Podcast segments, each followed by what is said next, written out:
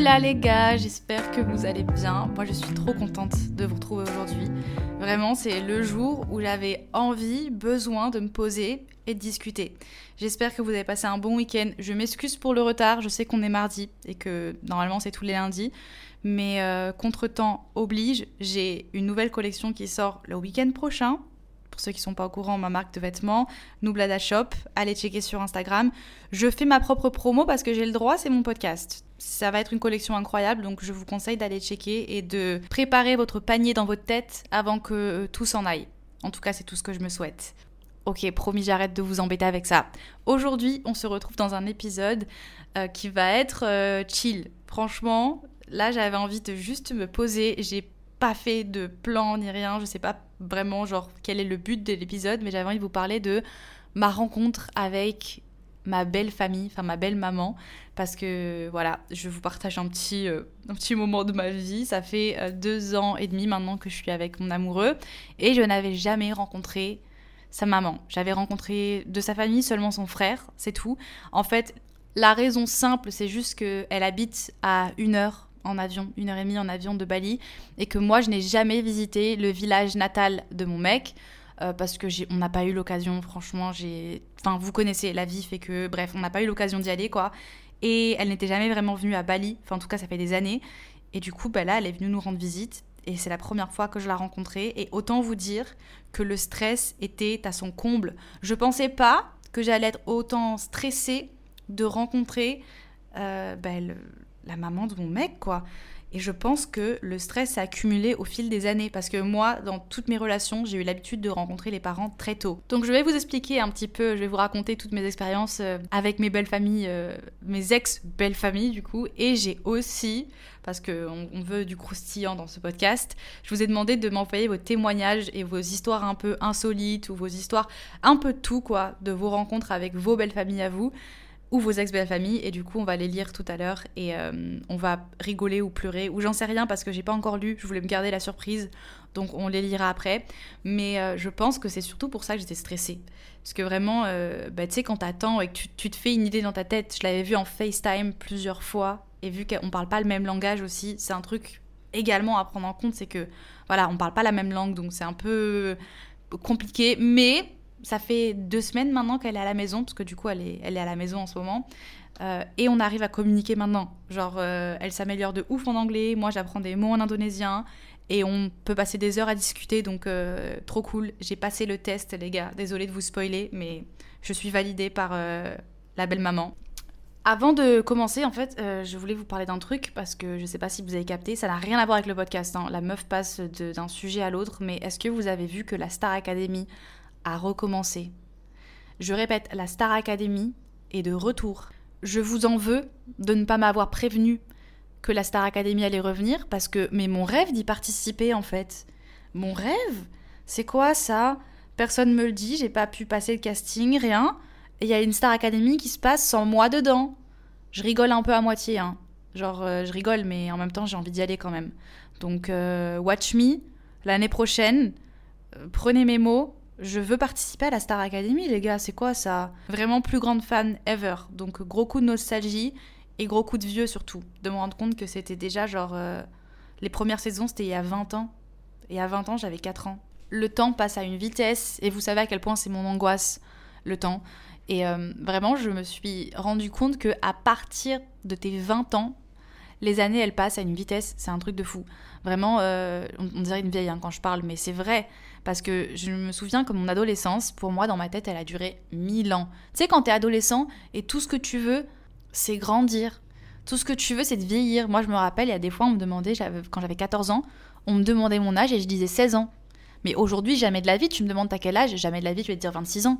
Genre, allô? Non, donc euh, s'il y a des gens là de 18, 19 ans, 17 ans qui m'écoutent, profitez les gars, à fond parce que c'est trop bien. Enfin, 24 ans aussi, c'est trop cool. Hein. Genre, don't get me wrong, j'adore avoir 24 ans, la vie est belle, mais quand même, ça me manque d'être enfant. Ça me manque de l'innocence, de l'adolescence et... Allez, on passe au sujet du podcast. Je m'égare, super, ça commence bien.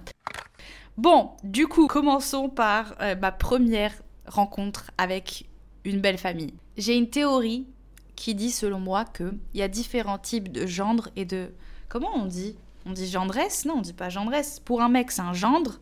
Et pour une fille, c'est quoi le, féminin de gendre? Attendez, laissez-moi checker. Euh, alors les gars, nouveau vocabulaire alerte. Vous savez ce que c'est le féminin d'un gendre? Une bru. Mais alors jamais de la vie on m'a appelé une bru. C'est quoi ça? Bah écoutez les gars, maintenant vous le savez. Euh, si vous avez une belle-mère, vous êtes une bru. on est tous des team bru en fait. Nickel. Bon bref, euh, il y a différents types de, personnes. Quand tu rencontres ta belle famille, t'es soit la personne qui va tout faire pour faire bonne impression, en mode grosse lèche cul, en mode je ramène des fleurs, je ramène un cadeau, je fais tout pour plaire. Si on me demande mon avis, je dis oui, trop bien tout le temps. Je, tu sais, j'ose pas montrer mon vrai caractère, je me montre pas vraiment. Ou alors, la team, je m'en fous totalement. Genre en mode je me montre comme je suis et ils me prennent comme ça ou rien. Ou alors, la team, je stresse tellement que je décroche pas un mot et on dirait que je suis super froid alors qu'en fait je suis juste hyper stressée et je me chie dessus à l'intérieur. Donc ça fait trois teams différentes. Je vous laisse deviner de quel team je suis. Hein, je vous laisse quelques secondes. Bonne réponse. Oui, effectivement, je suis de la team gros lèche. Voilà, euh, en tant que people pleaser depuis mon enfance, je suis née pour euh, faire plaisir aux gens. Genre vraiment, euh, je suis arrivée sur Terre, j'ai dit, les gars, je veux pas de confrontation, je suis d'accord avec tout le monde, euh, même si t'es un gros connard et que tu me donnes ton avis, je vais pas te répondre parce que je suis une angoissée de la vie et que j'ai peur de donner mon, réel avis en fait. Alors, j'ai évolué, hein. je suis mieux maintenant et j'arrive à, tu vois, à m'imposer un peu plus et ma vie ne tourne pas autour de faire plaisir aux gens. En tout cas, plus maintenant. Ça a été le cas pendant très longtemps, mais j'ai appris que ça va me mener nulle part dans la vie d'être comme ça en fait et qu'il faut pas que j'ai peur des fois de juste euh, confronter les gens. Même si j'avoue que, genre, tu vois, un exemple tout bête, mais vraiment quand il y a des trucs qui me... Dans le milieu professionnel, ça me... Il y a des trucs qui me bloquent, mais des trucs ridicules. On va faire un shoot. J'ai fait le shoot photo là de, de ma marque il y a pas longtemps.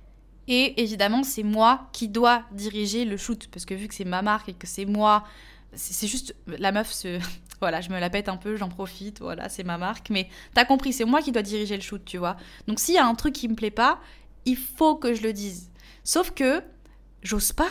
Genre, le mec va prendre une photo, il va me montrer, il va me dire est-ce qu'il y a un truc qui te dérange? Je vais penser mille fois dans ma tête avant de dire la chose qui me dérange parce que j'ai peur de passer pour la chiante de service. Genre, si je vois un pli sur le suite et que ça me stresse ben, je vais, je vais le, faire, hein, mais je vais genre penser cinq fois dans ma tête avant de le dire, tu vois. Vraiment des trucs tout bêtes comme ça, sur lesquels je travaille au quotidien. Mais les gars, si vous êtes comme moi, sachez que on est ensemble et que vous n'avez pas, n'ayez pas peur de dire les choses et de, parler, euh, comment dire, à, à votre bon, je sais pas, j'ai pas de vocabulaire. Bon, vous avez compris. Je sais pas, la meuf a un podcast mais ne sait pas parler français. C'est génial.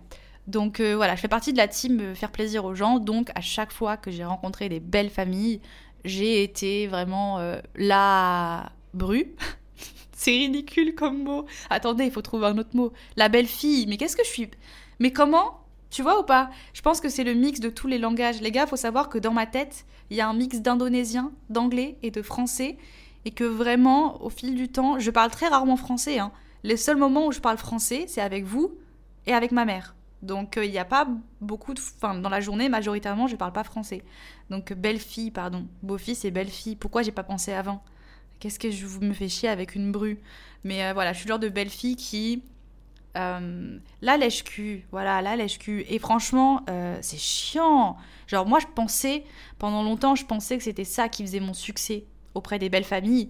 Mais euh, au fil du temps, après, tu quand tu commences à être à l'aise avec ta belle famille et que tu peux te permettre de demander c'était quoi votre première impression de moi, on m'a toujours balancé dans la gueule que j'étais insupportable. Que vraiment, ça se voyait à 3000 que j'étais une lèche-cul et que je jouais un rôle en fait. Parce que franchement, euh, ton naturel revient au galop et si tu, enfin si ta relation va durer et que tu vas côtoyer cette belle famille souvent, ils vont se rendre compte de la personne que tu es vraiment. Donc ça ne sert à rien de faire le ou la lèche-cul parce que les, parents, ils sont pas bêtes en fait. Ils le voient. Et même mes parents, quand ils ont rencontré euh, mes copains, et il faut savoir que franchement, mes parents, ils en ont rencontré des gens. Hein. parce que je vous ai, je vous ai, je vous l'ai dit ou pas dans le podcast En vidéo YouTube, je vous en ai parlé, mais j'ai très rarement été célibataire et je m'en suis rendu compte il y a pas longtemps. Ça m'a fait un choc en fait de me dire que depuis mes 15 ans, j'ai enchaîné les relations, plus ou moins sérieuses, plus ou moins longues. Euh, mais j'ai enchaîné les relations et j'ai calculé en tout, dans ma vie sentimentale amoureuse, j'ai eu peut-être six mois de célibat. Six mois de célibat en bientôt dix ans. Hein, voilà, en bientôt dix ans. Donc euh, voilà, donc ils ont, ils ont rencontré des gens, mes parents, et ils m'ont toujours dit, enfin je me rappelle qu'à chaque fois qu'ils rencontraient un garçon, euh, ils me disaient directement genre c'est un gros lèche-cul, genre il est gentil, hein, mais je n'ai pas vu la vraie personne. J'ai vu la version polie de la personne. Après, franchement, euh, j'ai de la chance parce que j'ai pas du tout des parents qui sont chiants à ce niveau-là. Ils ont jamais été durs avec euh, un de mes ex. Ils m'ont jamais cassé la tête. Ils m'ont jamais, enfin, ils ont jamais eu des critères pour moi, tu sais, de... parce qu'il y a des familles qui attendent un certain niveau pour leurs enfants, tu vois. Il y a des familles qui font, qui sont très centrées sur le milieu social, sur le travail que fait ton compagnon, etc. Et moi, c'est vrai que j'ai eu de la, enfin, j'ai de la chance parce que j'ai pas des parents comme ça. Ma mère m'a toujours dit, euh, franchement, tant que tu es heureuse et que la personne te traite correctement et que tu vois, il n'y a pas de, manque de respect ou voilà, tant que tu es heureuse, je suis contente pour toi et je, enfin, tout le reste, ça ne me regarde pas. Et je trouve que c'est ça devrait être comme ça dans toutes les familles, enfin selon moi. Après, franchement, je dis pas du tout que c'est négatif parce qu'on a tous des éducations différentes. On n'a pas eu, enfin, ils viennent d'une génération différente aussi. Euh, les gens qui m'envoient des messages, la meuf s'offusque parce qu'on lui parle. C'est fou ça quand même d'être aussi insocial, asocial, asocial. Oh là là, encore une fois, mon français et des vies prends des cours de grammaire. Hein. Euh, d'ailleurs, je pense peut-être aller voir un, revoir un orthophoniste. Je sais pas si je vous en ai parlé de ça, mais euh, pendant des années, quand j'étais adolescente, enfin non, de mes 12 ans, je crois, à mes 15 ans, non, attendez, wow, de mes 8 ans à mes 12 ans, bref, je sais plus, il y a une longue période de ma vie où j'ai été voir un orthophoniste parce que je bégayais. Voilà, je savais pas parler correctement. Euh, je parle, d'ailleurs, vous pouvez peut-être le voir, mais je mange beaucoup mes mots et je parle très vite. Je suis désolée, vous entendez sûrement le mixeur derrière, mais j'ai ma belle-mère qui cuisine.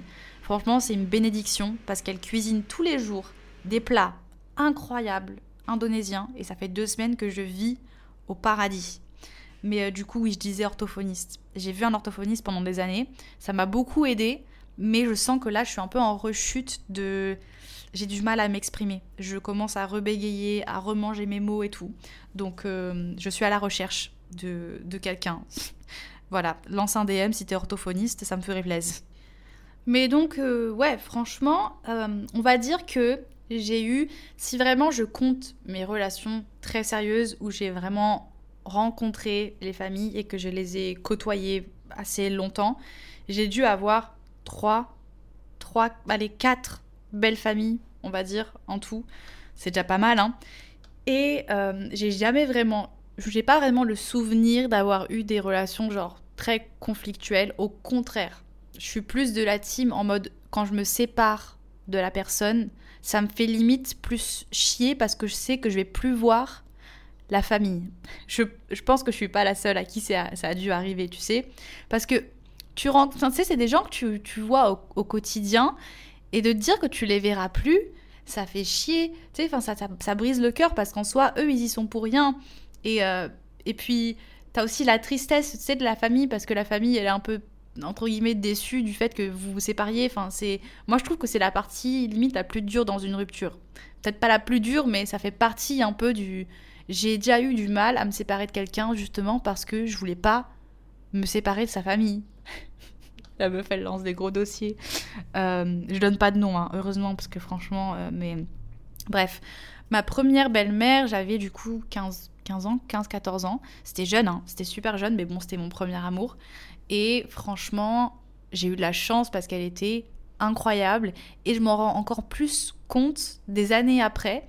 Parce que c'est vrai que bah, quand tu sais quand t'es jeune t'as pas la même maturité. Et c'était une femme qui était je dis c'était parce que j'ai plus vraiment de contact avec elle. Enfin je l'ai en amie sur Facebook donc je vois sa vie sur Facebook mais on se parle plus vraiment.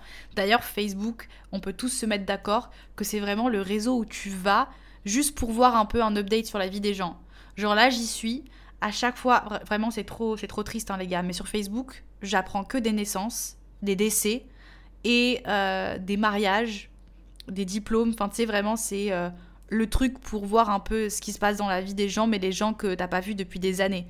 Tu vois, genre là, vraiment, j'ouvre le Facebook, la première chose que je vois, c'est une fille avec qui j'étais au collège, genre j'étais en 6ème E avec elle, qui est enceinte. Voilà, Coralie, euh, je suis désolée, on ne s'est plus jamais parlé, mais bravo, voilà, félicitations pour ton premier bébé.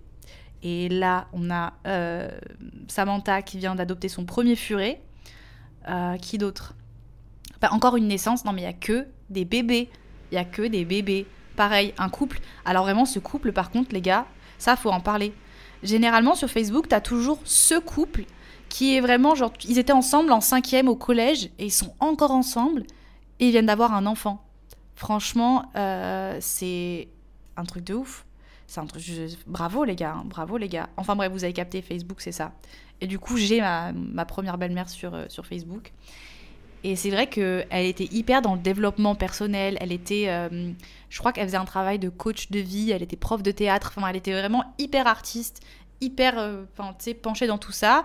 Et à l'époque, pour moi, je pensais, j'étais un peu en mode ouais, elle est un peu perchée. Mais en fait, elle n'était pas perchée parce qu'elle m'a donné des. C'est la première femme qui m'a vraiment, euh, comment dire, permis de prendre confiance en moi et qui euh, m'a déjà mis la première, euh, qui a remarqué mes, mes, premières tendances aussi aux troubles alimentaires. C'est fou ça, mais c'est vrai que quand j'allais manger chez elle, en fait, je ne mangeais pas.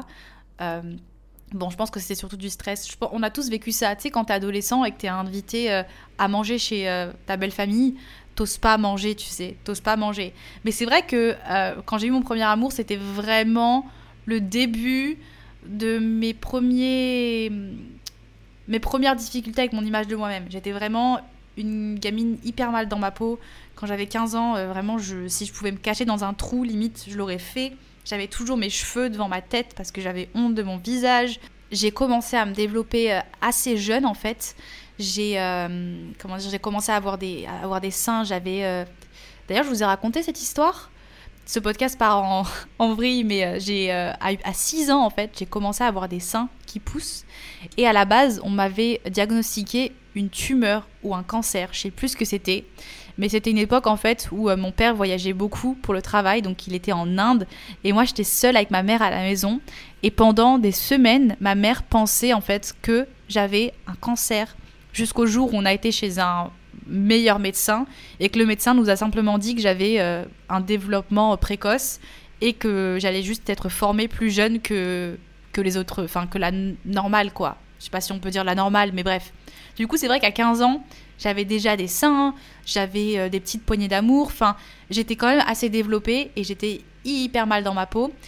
Et je me rappelle que ma belle-mère, euh, ben, elle, elle le voyait énormément et que très souvent, en fait, le soir, euh, dans le canapé, quand j'allais chez elle, on se posait, elle me parlait, elle m'expliquait, euh, elle me donnait des techniques pour que je puisse euh, me lâcher, que j'arrête de cacher mon visage, et plein de choses comme ça. Et franchement, si je pouvais lui dire merci aujourd'hui, je le ferais parce que c'est vrai qu'elle m'a, elle m'a énormément, elle se rend, je pense que cette femme a eu un impact dans ma vie énorme, et je suis trop contente d'avoir eu une expérience aussi positive pour la première, enfin, pour la première belle maman que j'ai eue, quoi. Et c'est pareil, euh, son compagnon, qui n'était pas du coup le père de mon ex, mais euh, pareil, c'était un, mec euh, en or, enfin vraiment, le... Je crois qu'il était cuistot, si je me rappelle bien. Il était cuistot. Et à chaque fois que j'allais chez eux, il faisait des... Tu sais, ça sentait le gâteau quand t'arrivais chez eux. il était, mais un, amour, genre le nounours, tu vois. Et vraiment, j'ai eu des, des premiers beaux-parents en or. Bon, le premier amour, un peu moins. Mais franchement, je ne, je n'ai aucune haine envers mon premier amour parce que même si ça a été un petit con, voilà, qui m'a mise sans le vouloir sur un chemin de, bah de, justement de pas avoir confiance en moi et de trauma et de trucs, tu vois, des réflexions qui me faisaient, etc. je lui en veux pas parce que quand on a, tu sais, quand on a 15 ans, on est des enfants et on sait pas vraiment ce que c'est. On, est, on est bête, surtout, excusez-moi les garçons, s'il y a des garçons qui m'écoutent, je généralise pas, hein, mais franchement, les garçons jeunes, c'est la. Enfin, voilà, là, les neurones, c'est un délire. Je crois qu'il y a un truc qui se passe au niveau hormonal ou j'en sais rien, mais les mecs à 15, 14 ans, mais c'est des plaies, c'est des plaies. Je me dis, si un jour j'ai un gosse, j'ai tout sauf hâte. Si j'ai un fils, je sais pas, j'en sais rien, je, je sais même pas si je veux des enfants, mais bref, on sait jamais j'ai pas hâte d'avoir un gamin de 14 ans chez moi parce que, oh là là, les plaies. Mais c'est vrai que du coup, je garde un bon souvenir de ma première belle famille, un moins bon souvenir de ma première relation. Mais je pense qu'on est. Enfin, peut-être pas, peut-être qu'il y a des gens qui ont une première relation incroyable et qui sont comme ce couple de, gens sur Facebook qui n'ont jamais vécu d'autres histoires d'amour et qui sont toujours heureux aujourd'hui. Et euh, tout le bonheur sur vous, les gars, mais je pense pas que vous représentez une majorité. Voilà mais bonheur sur vous quand même.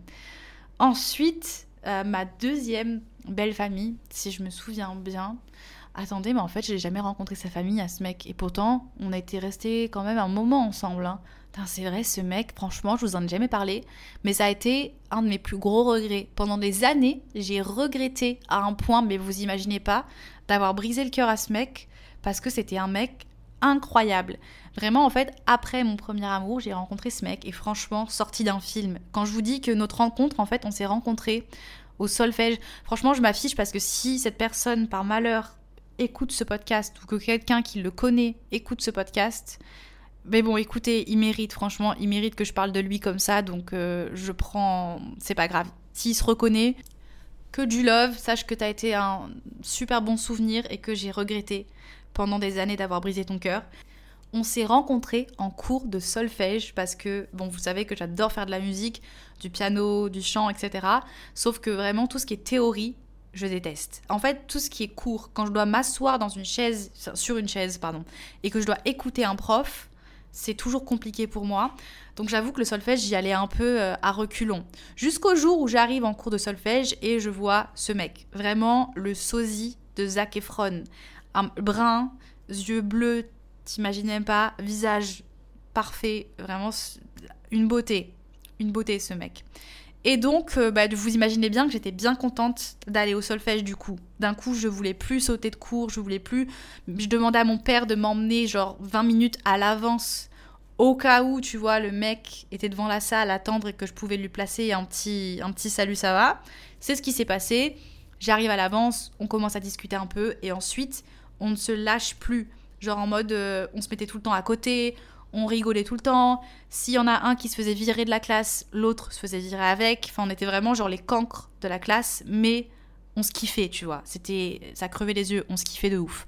Jusqu'au jour où on décide de commencer à sécher les cours de solfège ensemble. C'est-à-dire qu'on demandait à nos parents de nous déposer à l'avance, on attendait un petit peu et on se barrait de l'école de musique et on allait dans le parc derrière et on restait ensemble vraiment ah ça me manque l'adolescence c'était tellement innocent c'est tellement cool et mignon.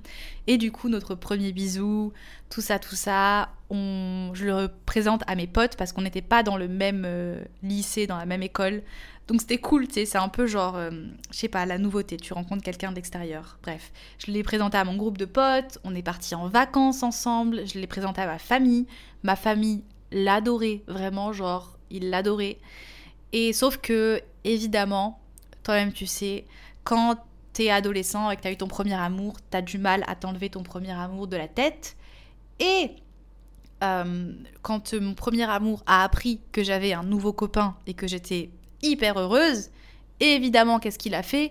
Il m'a envoyé un petit message. D'abord, d'abord, encore plus vicieux, il parlait autour de moi à des connaissances en commun, des potes en commun, et il disait ouais, je comprends pas comment Davy a tourné la page aussi vite, et il y en a un, ça me fait chier. Donc moi j'avais les retours d'écho, tu sais, je me disais oh, il regrette, il va revenir vers moi, il m'aime encore, jusqu'au moment où il m'envoie un message, et moi, débile que je suis, vraiment j'avais un mec en or devant moi. Ce mec était gentil, attentionné, intelligent, beau, il avait tout, il avait tout pour lui, mais il a suffi un message de mon premier amour en mode t'as déjà un nouveau copain pour que je brise le cœur de mon Zac Efron.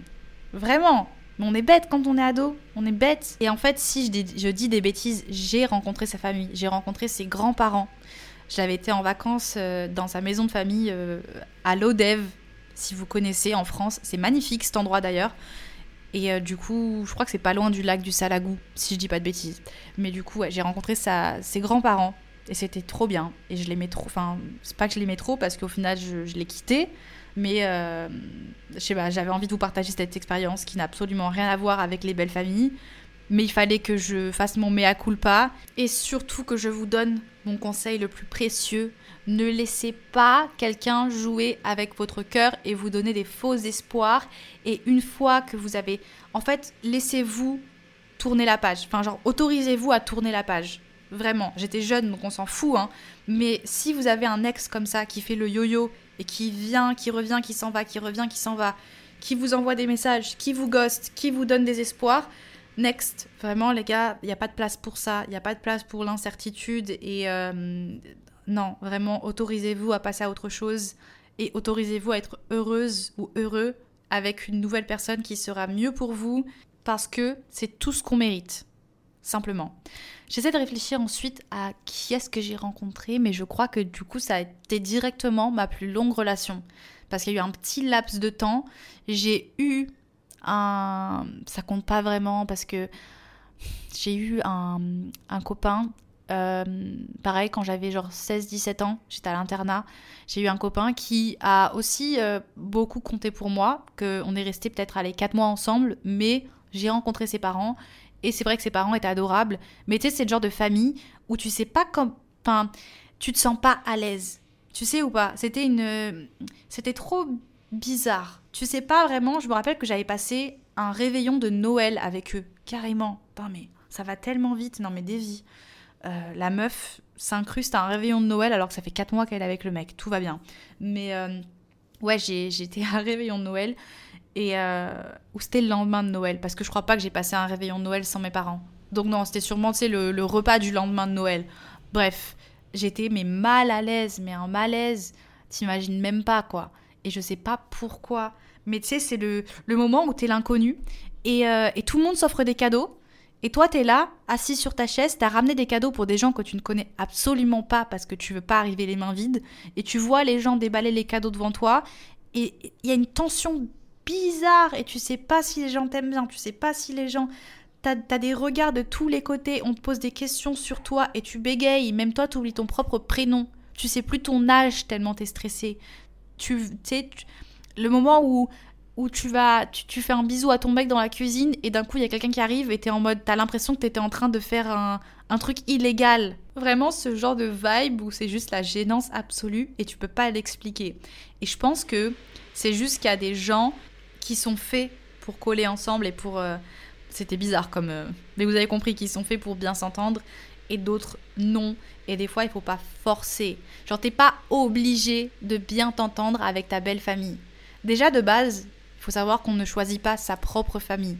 Famille n'est pas forcément égale à relation fusionnelle et à, à- à relation parfaite. Et non, j'en parle très rarement, mais il faut savoir que j'ai énormément de membres de ma famille que j'ai décidé de couper de ma vie et que je ne considère pas comme des membres de ma famille. Euh, c'est assez délicat pour moi d'en parler, donc j'ai pas envie de.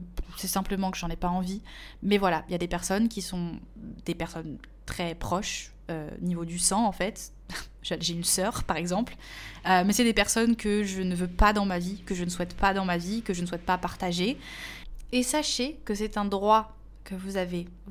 Le droit, si des personnes de votre famille sont toxiques pour vous et qu'elles ne vous apportent pas du positif et que vous n'a- enfin, vous avez rien de qu'il a rien de positif qui ressort de ces relations, c'est pas parce que c'est votre sang et votre famille que vous êtes obligé de les garder dans votre vie en fait. Vraiment, je trouve que ça on n'en parle pas assez et qu'on a vraiment ce cliché de et peut-être que même moi je renvoie ce cliché parce que c'est pas un truc dont je parle parce que je suis pas forcément hyper à l'aise avec ça et que je vous montre beaucoup la relation fusionnelle que j'ai avec mes parents et mon petit frère mais sachez que c'est pas le cas pour toute ma famille et qu'il y a des personnes que je n'ai pas vues depuis des années parce que j'ai pas envie. Et donc vous vous imaginez bien que si je ne fais pas cet effort pour ma propre famille, euh, je ne vais pas le faire pour ma belle famille qui n'est pas du tout, on n'est pas reliés, tu vois. Donc euh, voilà, rencontrer sa belle famille, ça veut pas forcément dire accrocher directement. Tout ne se fait pas naturellement, il existe, et même beaucoup, de belles familles toxiques et tu as totalement le droit de ne pas avoir envie en fait d'être mêlé avec, euh, avec ces genres de personnes.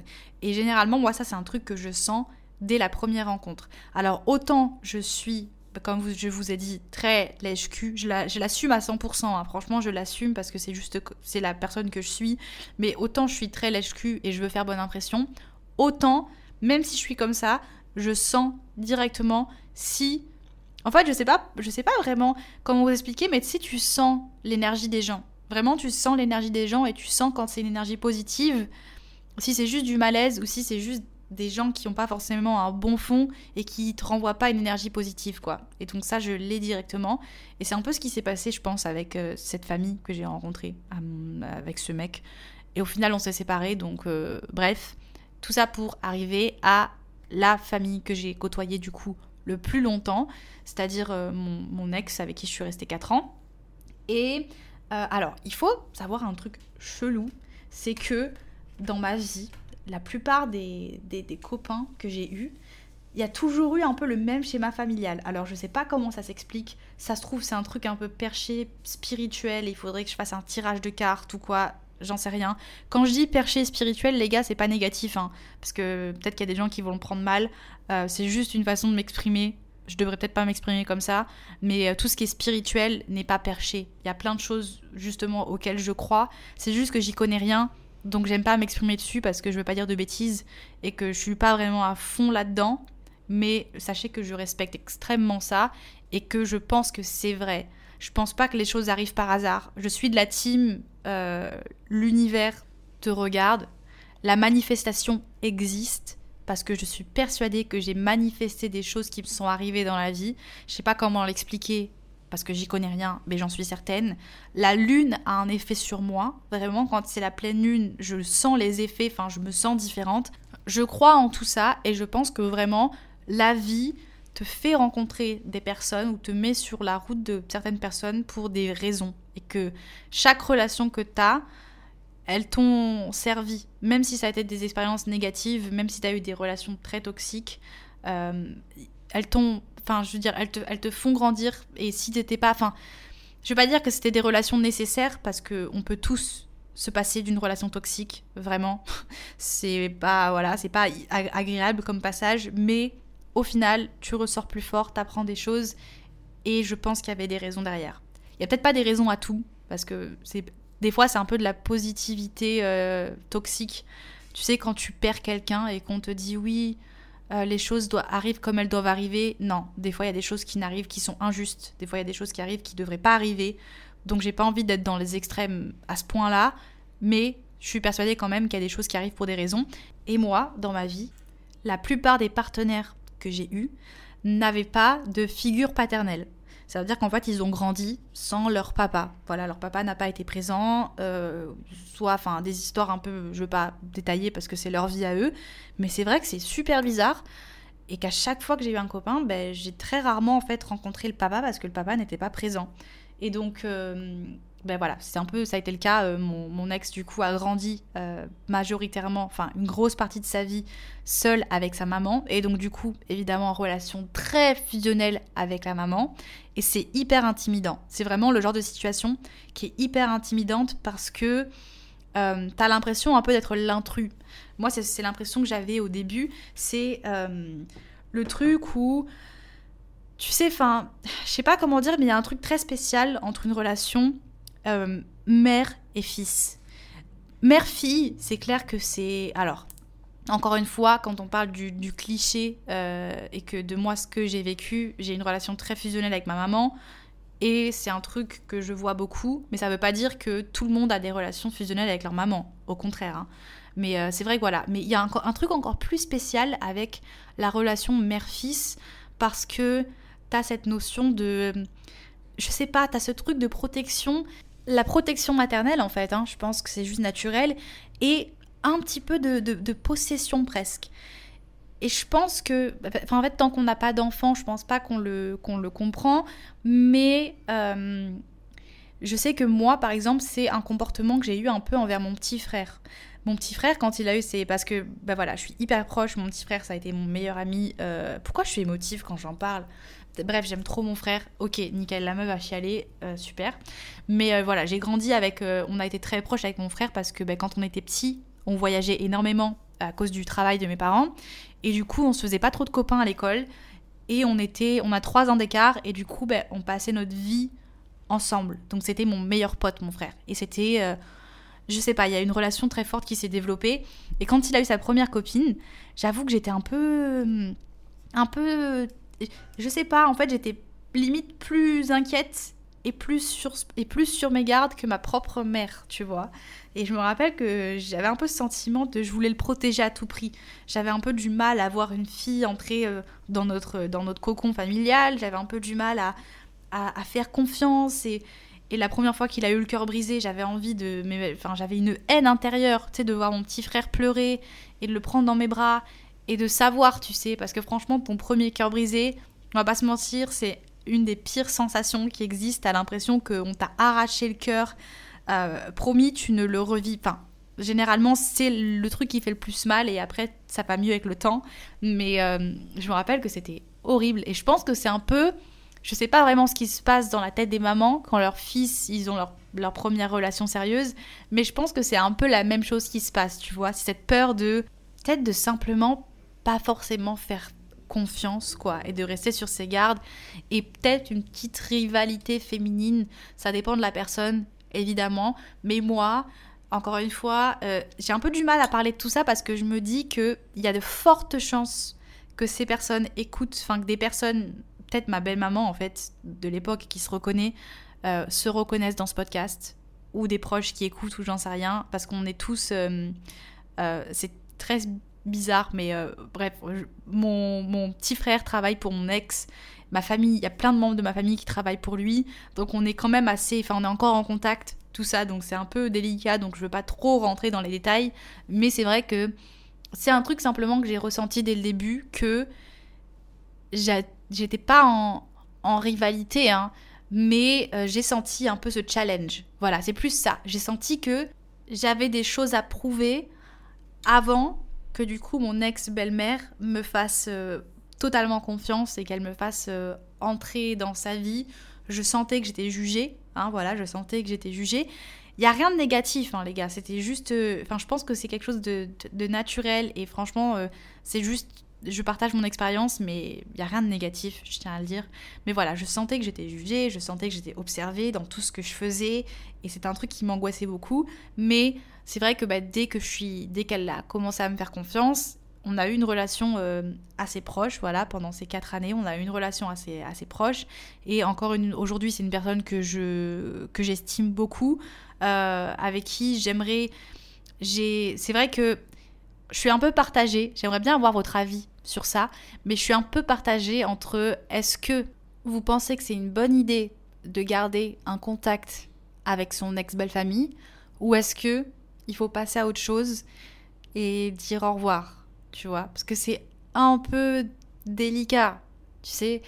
Généralement, la, la, relation, elle tourne aussi beaucoup autour de ta relation avec la personne que vous avez en commun, mais quand vous avez plus cette personne en commun, tu vois, est-ce que c'est vraiment nécessaire de d'entretenir la relation? Je sais pas. Cet été, j'ai eu envie, au final, j'ai un peu, j'ai pas eu le temps, donc j'ai pas revu mon ex-belle-mère.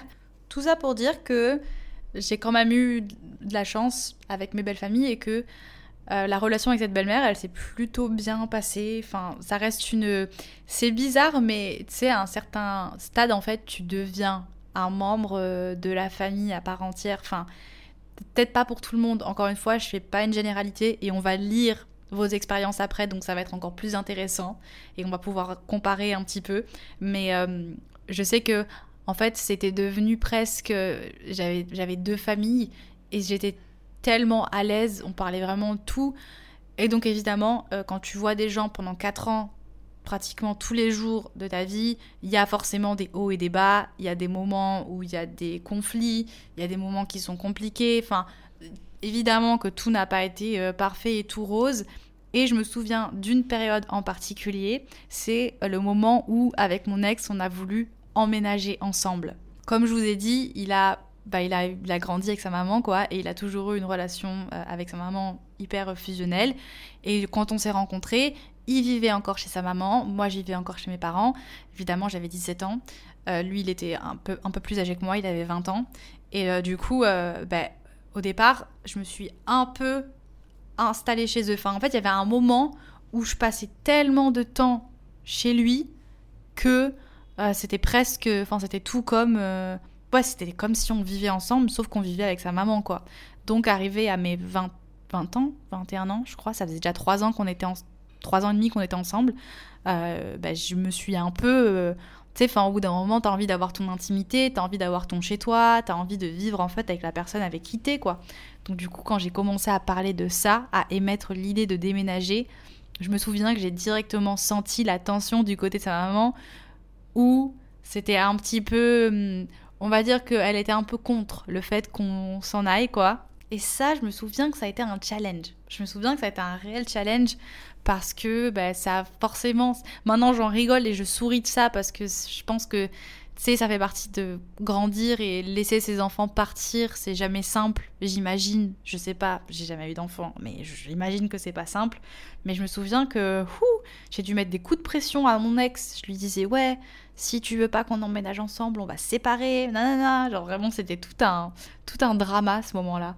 Mais euh, à part ça, franchement, que du positif, que du love sur toutes mes belles mamans et le peu de beaux papas que j'ai eu du coup parce que j'en ai pas eu beaucoup. Je sais pas vraiment où je veux en venir avec euh, ce partage d'expérience, mais je pense que tout simplement, euh, bah maintenant vu que bah, je peux vous parler du coup de la relation que j'ai maintenant avec ma nouvelle belle-maman, qui est particulière dans le sens où on a des cultures mais totalement différentes.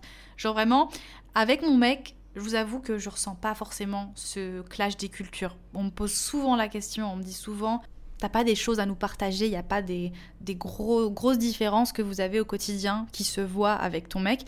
Et j'avoue que non. Alors Louis, pour ceux qui savent pas, est mix. Il n'est pas 100% indonésien. Son papa était américain. Quand je dis était, c'est que Louis a perdu son papa quand il était euh, plus jeune. Mais il a connu son papa, il a eu une très belle relation avec son papa. Et donc du coup, évidemment, il a quand même grandi certaines années de sa vie en fait avec la culture américaine, avec euh, il a appris l'anglais très jeune, etc. Et du coup, quand il a et puis pareil quand il a déménagé à Bali, il faut savoir que quand tu déménages, si es jeune et que tu déménages à Bali, Bali, il y a la culture indonésienne est très présente parce que c'est une île indonésienne, mais j'ai envie de dire malheureusement il y a aussi beaucoup de la culture d'expat et donc la culture western, comme, comme on l'appelle ici. Il y a beaucoup d'Européens, d'Américains. Voilà. Et du coup, c'est vrai que c'est un peu un mix des cultures et que lui, il a quand même toutes ces il, a, il, y a, quelques trucs, tu vois, comme par exemple le fait qu'il mange avec ses mains. Voilà, de temps en temps, il mange avec ses mains. Euh, il y a des petits trucs, euh, genre aux toilettes. Ça, c'est un truc drôle. Mais en fait, aux toilettes, ils n'utilisent pas de papier. Ils utilisent un gun. Enfin, ils ont un jet d'eau. Enfin, trop. Je sais pas, moi, c'est pas un truc que j'utilise perso. Donc, euh, bref, mais que des petits trucs un peu comme ça, tu vois. Mais en soi, il n'y a pas de gros trucs. Par contre, avec sa maman, c'est là que je me suis vraiment rendu compte de la différence culturelle parce que du coup, sa maman depuis qu'elle a perdu son mari, elle n'a plus pratiqué l'anglais, voilà. Donc son niveau d'anglais, évidemment, avec les années, il a, il a baissé et elle n'est jamais... Enfin, en fait, euh, elle n'est jamais sortie de son, de son village, dans le sens où elle n'a jamais déménagé, donc elle est là depuis des années, elle côtoie les mêmes personnes, et du coup, c'est vrai que c'est hyper intéressant parce que, par exemple, j'ai une cuisine qui est plutôt cool, qui est plutôt grande, avec un grand plan de travail, et ça fait... Bon là, elle commence à s'habituer un peu, et elle utilise le plan de travail. Mais les premiers jours, quand elle arrivait, quand elle coupait les, légumes, en fait, elle se mettait au sol dans la cuisine. C'est-à-dire qu'il y avait le plan de travail, mais elle était trop mignonne, elle se mettait par terre et elle coupait les légumes au sol.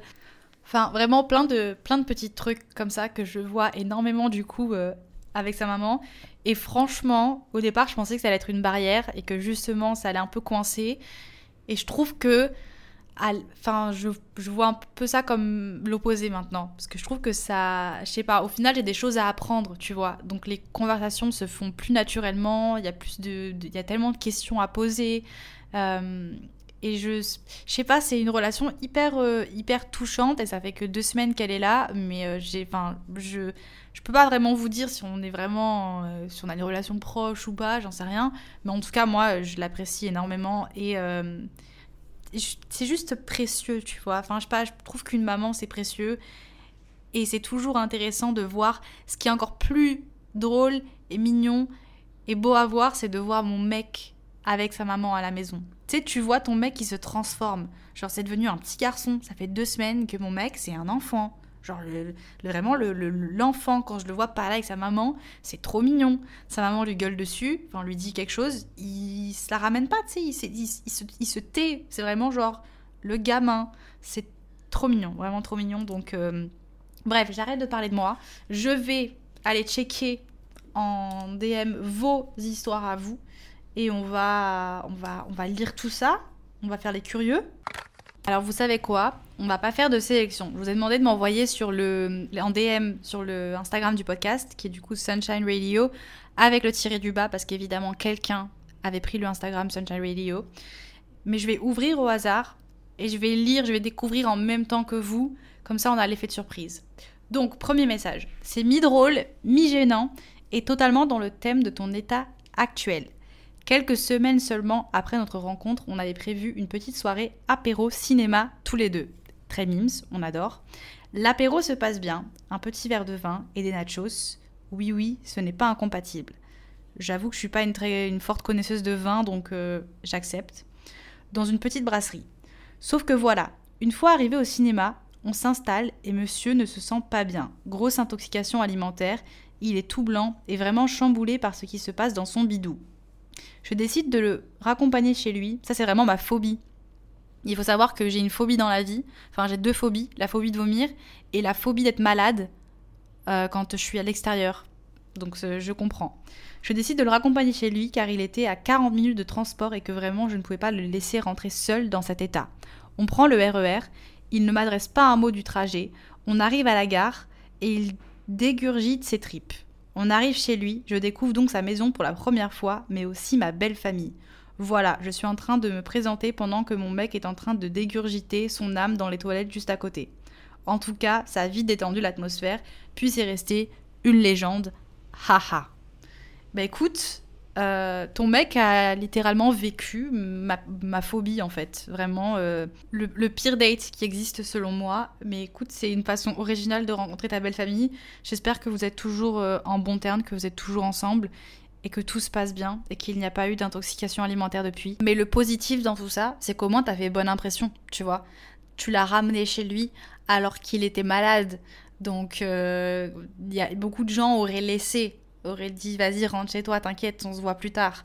T'es resté à ses côtés. Et ça, ça c'est beau. Parce que moi je peux pas euh, supporter quelqu'un qui vomit à côté de moi. Même mon mec au jour d'aujourd'hui, quand il est malade, j'entends un bruit, je pars en courant. Tellement le vomi me fait peur. Donc force à toi, vraiment, respect. Ok, next. Hello, Daisy, anecdote, belle famille. J'ai rencontré mon ex en 2017 et à cette époque, il ne parlait plus du tout à sa maman. Ses parents étaient divorcés depuis une dizaine d'années et la, séparation s'était très mal passée. Son père l'avait monté contre sa mère, il disait qu'elle était folle, qu'elle était instable, etc. Et moi, ayant grandi dans une famille aimante et stable, j'ai tout fait pour qu'il se rabiboche avec sa mère car je trouvais, trop, je trouvais ça trop triste qu'il fasse un trait sur sa relation avec elle.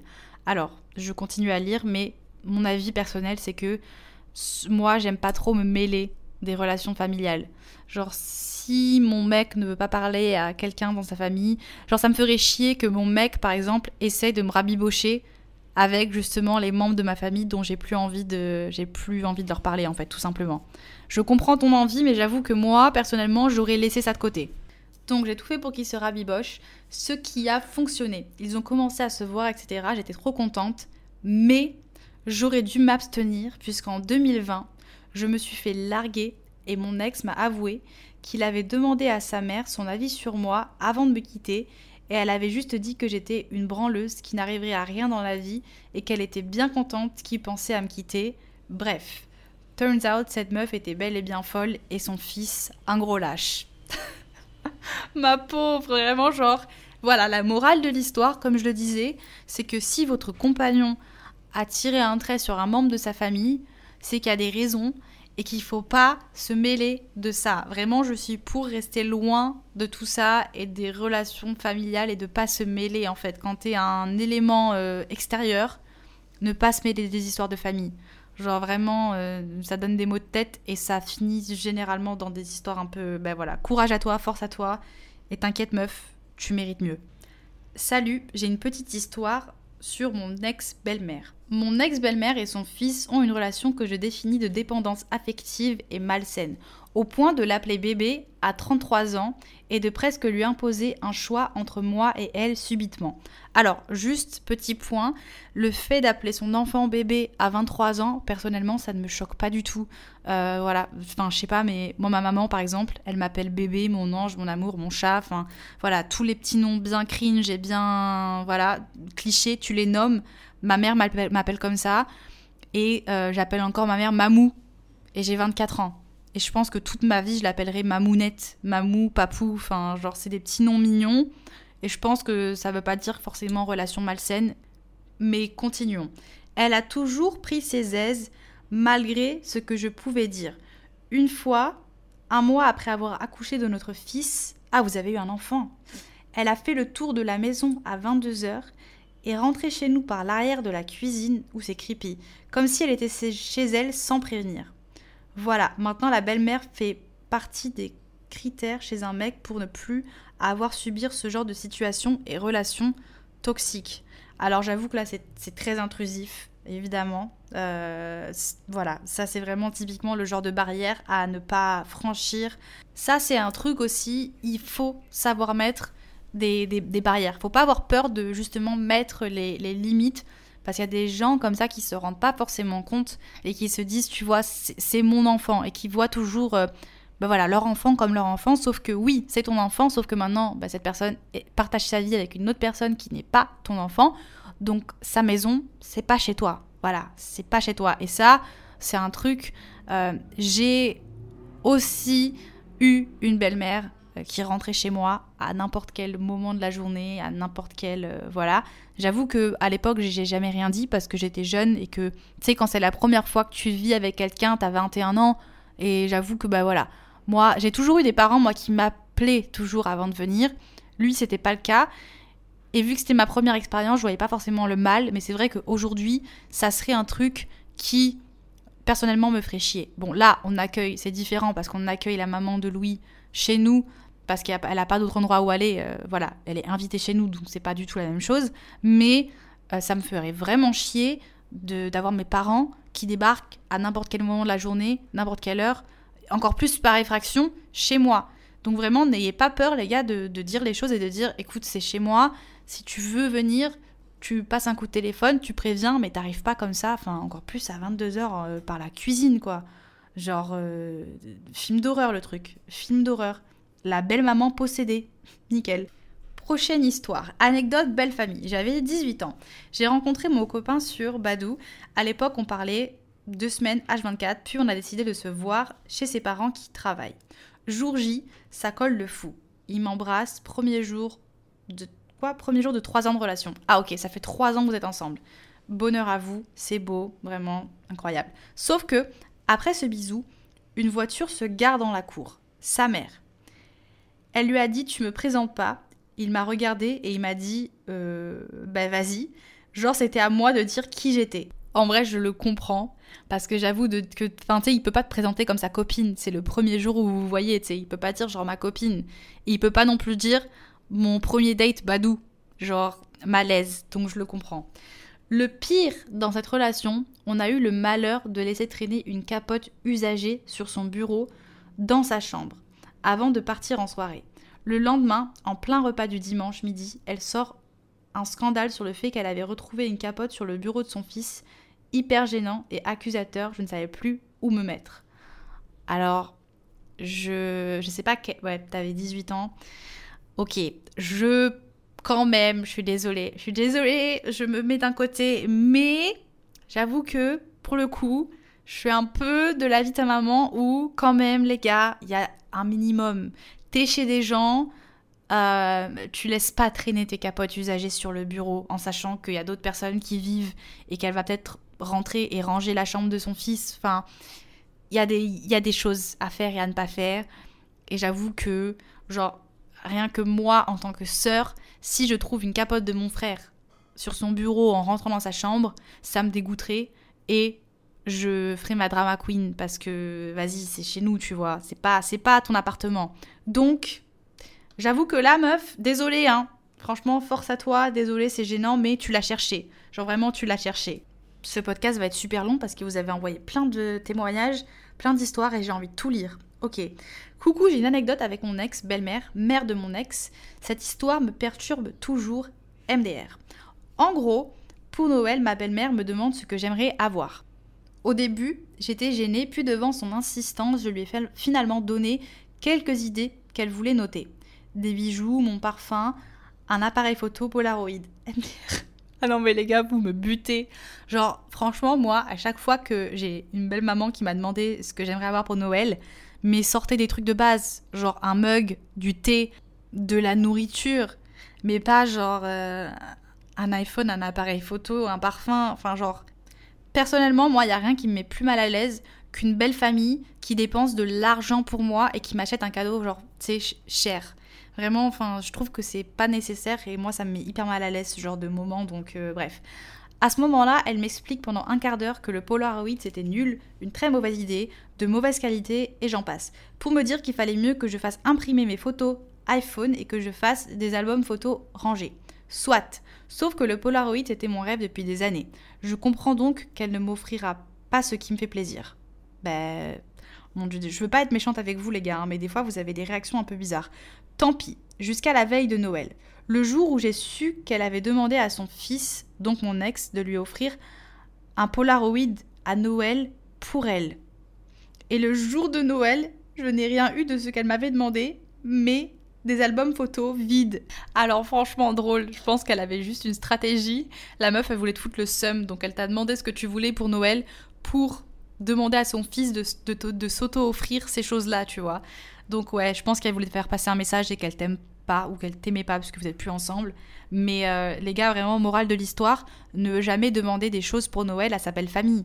Genre si quelqu'un te demande par politesse, tu dis juste un truc, euh, tu, dis des trucs bêtes, tu dis que t'as besoin de rien et que si vraiment ils veulent, te faire un cadeau, franchement, euh, je sais pas, des, crèmes pour les mains, du thé, un mug, mais pas, pas des trucs chers les gars. Genre non, c'est trop bizarre, vraiment trop bizarre.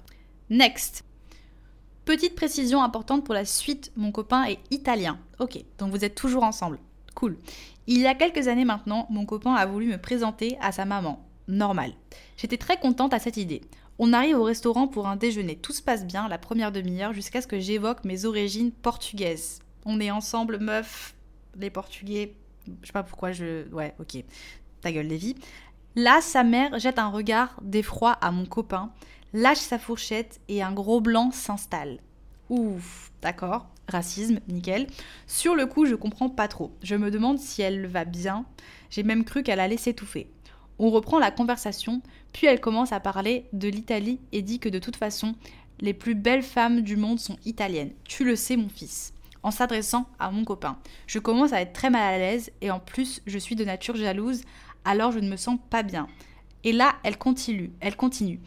Tu ne m'avais pas dit que ta copine venait du pays de la morue. Oh mon dieu, punaise, ça on me l'a fait, mais mille fois les gars, en tant que portugaise vraiment. Les blagues sur les poils et la morue, faut changer de disque des fois, hein. vraiment, euh. Je regarde mon copain, je lui dis que j'ai besoin de sortir dehors, fumer une clope.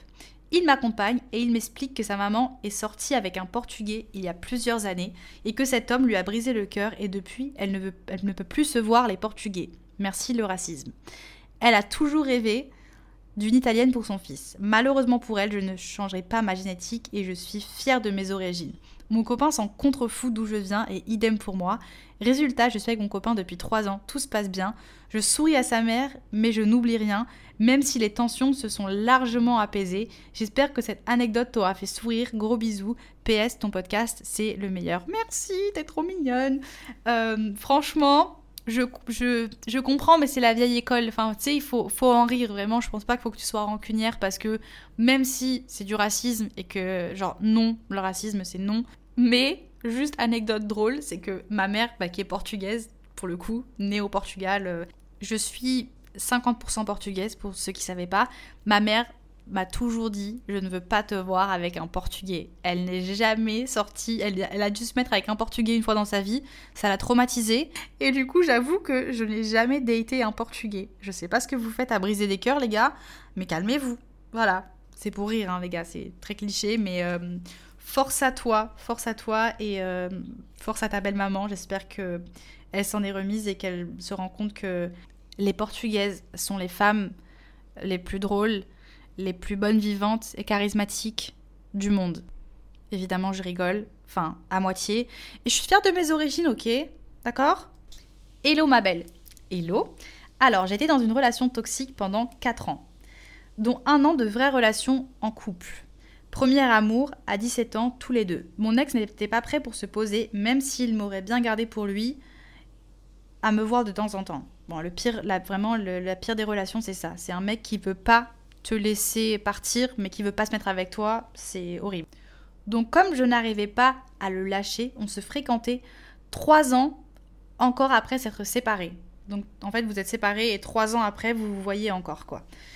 À 17 ans on est pas mal chez les parents de l'un et l'autre et ses parents m'ont rapidement bien accueilli. J'ai été bien, famille nombreuse, quatre enfants, repas en famille et bonne cuisine. Moi qui suis moitié fille unique avec des sœurs que je vois rarement et une mère avec qui je ne m'entends pas toujours très bien, bah je me suis sentie comme une seconde famille et une autre maman que la mère de mon copain de l'époque. Ok, donc euh, si j'ai bien compris, tu avais une relation très forte avec ta belle-maman. Elle m'a pris dans ses, bras, dans ses bras en pleurant quand mon copain m'a quitté. On se fait des après-midi, thé, brocante, papotage, cuisine, santé, etc.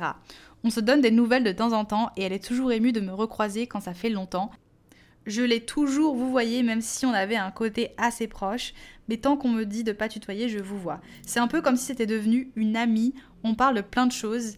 Je prends des nouvelles de mon ex, chelou, et je sais qu'il a trouvé quelqu'un, et moi aussi, et je suis contente pour lui. Voilà, c'est sûrement un peu long. Euh, à d'écouter ton podcast. Merci beaucoup. Euh, bah écoute, je comprends parce que, bah, comme je vous avais parlé de ma première belle-mère, c'est vrai que ça m'a rappelé un souvenir, c'est que les premiers mois après la séparation du coup avec mon premier amour, qui on a eu un peu la même relation, genre on s'est séparés et pendant trois ans après c'était genre, tu sais, on n'était pas vraiment ensemble, mais on se voyait de temps en temps, donc on a vraiment vécu la même situation.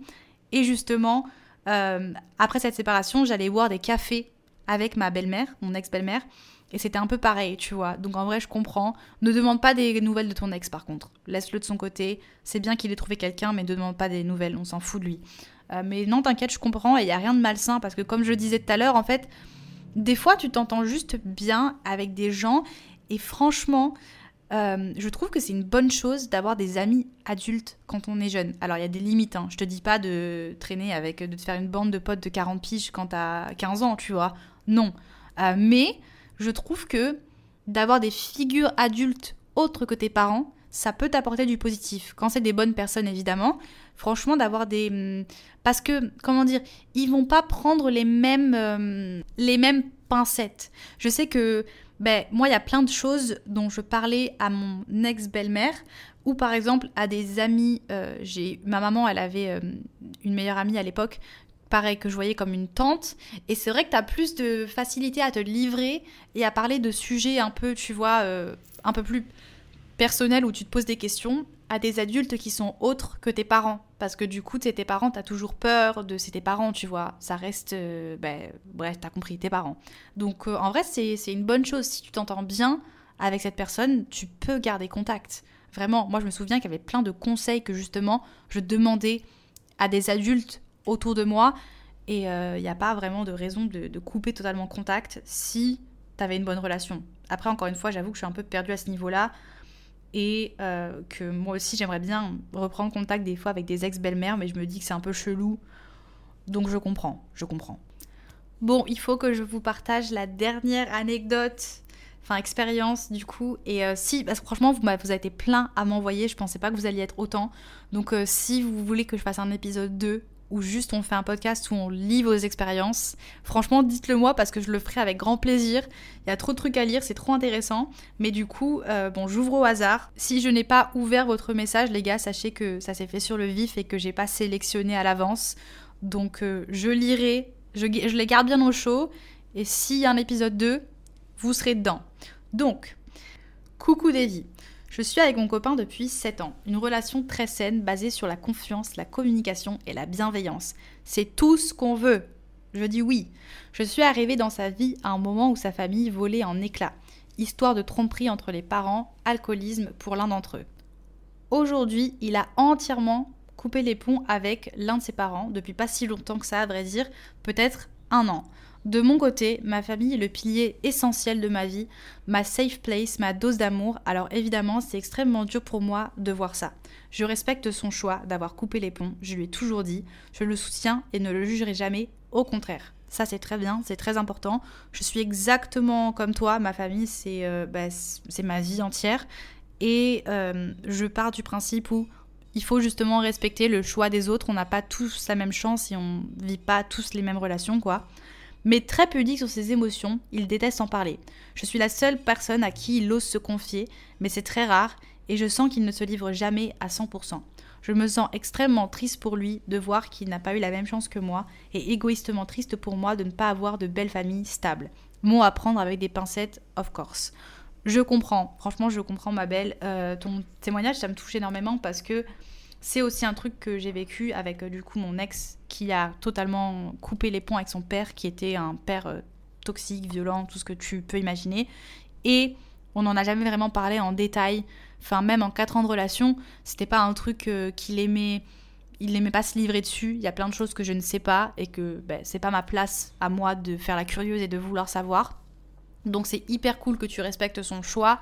Même moi, par exemple, ben, aujourd'hui, voilà, j'ai des on a tous des expériences différentes, on a tous, comme je l'ai dit au début du podcast, malheureusement, on ne choisit pas sa famille. Tu nais dans ta famille et ça ne veut pas dire que tout va bien se passer, que vous allez avoir des relations fusionnelles et une, même si c'est ton sang, en fait, ça reste une personne et si cette personne est toxique et te fait du mal, tu as le droit de te couper de cette personne. Et donc, je pense que c'est important de respecter ce choix.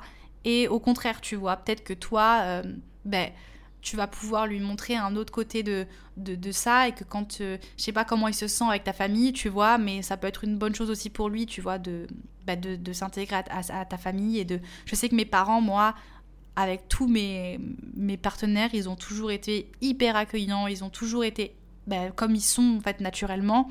Et euh, ma mère... Euh, elle appelle mon mec mon fils, tu vois. Enfin, c'est hyper. Je sais que ça peut être bizarre, hein, dit comme ça. Mais j'ai été élevée dans une famille qui est très peu pudique au niveau des sentiments. Euh, voilà, je parle des sentiments, les gars, on se balade pas à poil chez nous, rassurez-vous. Mais euh, j'ai jamais eu ce truc de pudeur au niveau des sentiments. Et du coup, c'est vrai que j'ai toujours. J'ai jamais eu peur de dire je t'aime, j'ai jamais eu peur de, de, bah, juste de montrer mon amour, quoi. Pas forcément euh, tactile. Je suis pas une personne très tactile. Genre, je suis pas une personne qui va prendre dans les bras mes potes ou qui va forcément toucher. Mais dans la parole, je veux dire, je suis très. J'ose dire, tu vois, j'ose dire je t'aime. Et euh, ma mère, tu vois, pareil, quand elle aime quelqu'un, elle ose le dire. Donc ma mère dit je t'aime à mon mec. Ma mère, euh, voilà, a une relation avec mon mec euh, assez cool et voilà, je vais pas dire fusionnelle parce que c'est pas à ce stade-là, tu vois, mais elle l'apprécie énormément. Et je pense que, tu vois, d'un côté, c'est pareil pour mon père, tu vois. Mon père, je sais que bah, il apprécie énormément mon copain et je sens que lui de son côté, ça lui fait du, bien, tu vois, d'avoir. Euh, bah, de retrouver un peu une sorte de relation qu'il n'a pas forcément eu dans son, dans son passé, ou en tout cas qui s'est brutalement arrêté pour lui. Et je sens que ça lui fait du bien.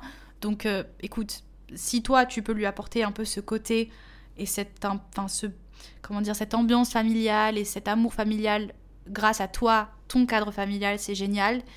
Et si tu sens que c'est pas un truc sur lequel euh, tu es à l'aise de, s'ouvrir et de parler, il faut respecter ce choix. Je pense qu'en tant que partenaire, dans n'importe quelle relation, euh, notre, on n'est pas. C'est hyper intrusif de se mêler des problèmes de famille des autres. Vraiment. Si ton partenaire n'a pas exprimé le besoin d'en parler, ou qu'ils ne demandent pas de l'aide, je pense que vraiment il faut rester en dehors de ça. La famille, ça reste un sujet délicat et sacré.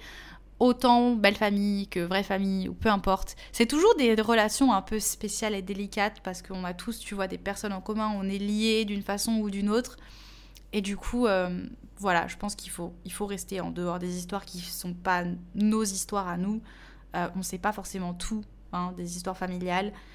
Et euh, bref, je vais finir ce podcast. Maintenant, j'arrête de blablater, promis. Le bilan de ce podcast, c'est que toutes les relations avec les belles familles ne sont pas fluides et tranquilles et naturelles dès le début. Voilà, force à toutes les personnes qui s'apprêtent à rencontrer leur belle famille. S'il vous plaît, genre ne soyez pas stressés, soyez le plus naturel possible, ne faites pas comme moi, enfin faites les lèches cul mais pas trop parce que ça se voit du coup, genre expérience, je le sais, ça se voit. Et si vous êtes dans une relation actuellement avec une belle famille qui est un peu toxique, voilà, n'hésitez, enfin parlez-en à votre partenaire. N'hésitez pas, n'ayez pas peur de mettre les barrières. Vous êtes des adultes, vous avez le droit d'avoir des conversations, vous avez le droit de parler, de vous exprimer. Euh, et il n'y a rien de plus normal que de dire quand on est mal à l'aise. Et il ne faut pas avoir peur de... Franchement, moi je pars du principe où, quitte à, si vraiment une relation avec une belle famille est très toxique et que ça devient invivable, euh, ben écoute, si tu as le risque de, de, perdre ton, partenaire, franchement, c'est un risque que moi je prendrais parce qu'il n'y a rien de pire que de vivre avec une belle famille toxique. Ça serait hyper intéressant. Oh punaise, je viens de penser à une idée de podcast génial. Bah en fait, on va faire ça. Ma maman, euh, bah, en fait, la famille de mon père est toxique. J'ai aucune, enfin, j'ai aucun problème à le dire. Je veux pas rentrer dans des détails, mais voilà, la famille du côté de mon père, c'est Toxic Land, vraiment, que des gens, des, bref.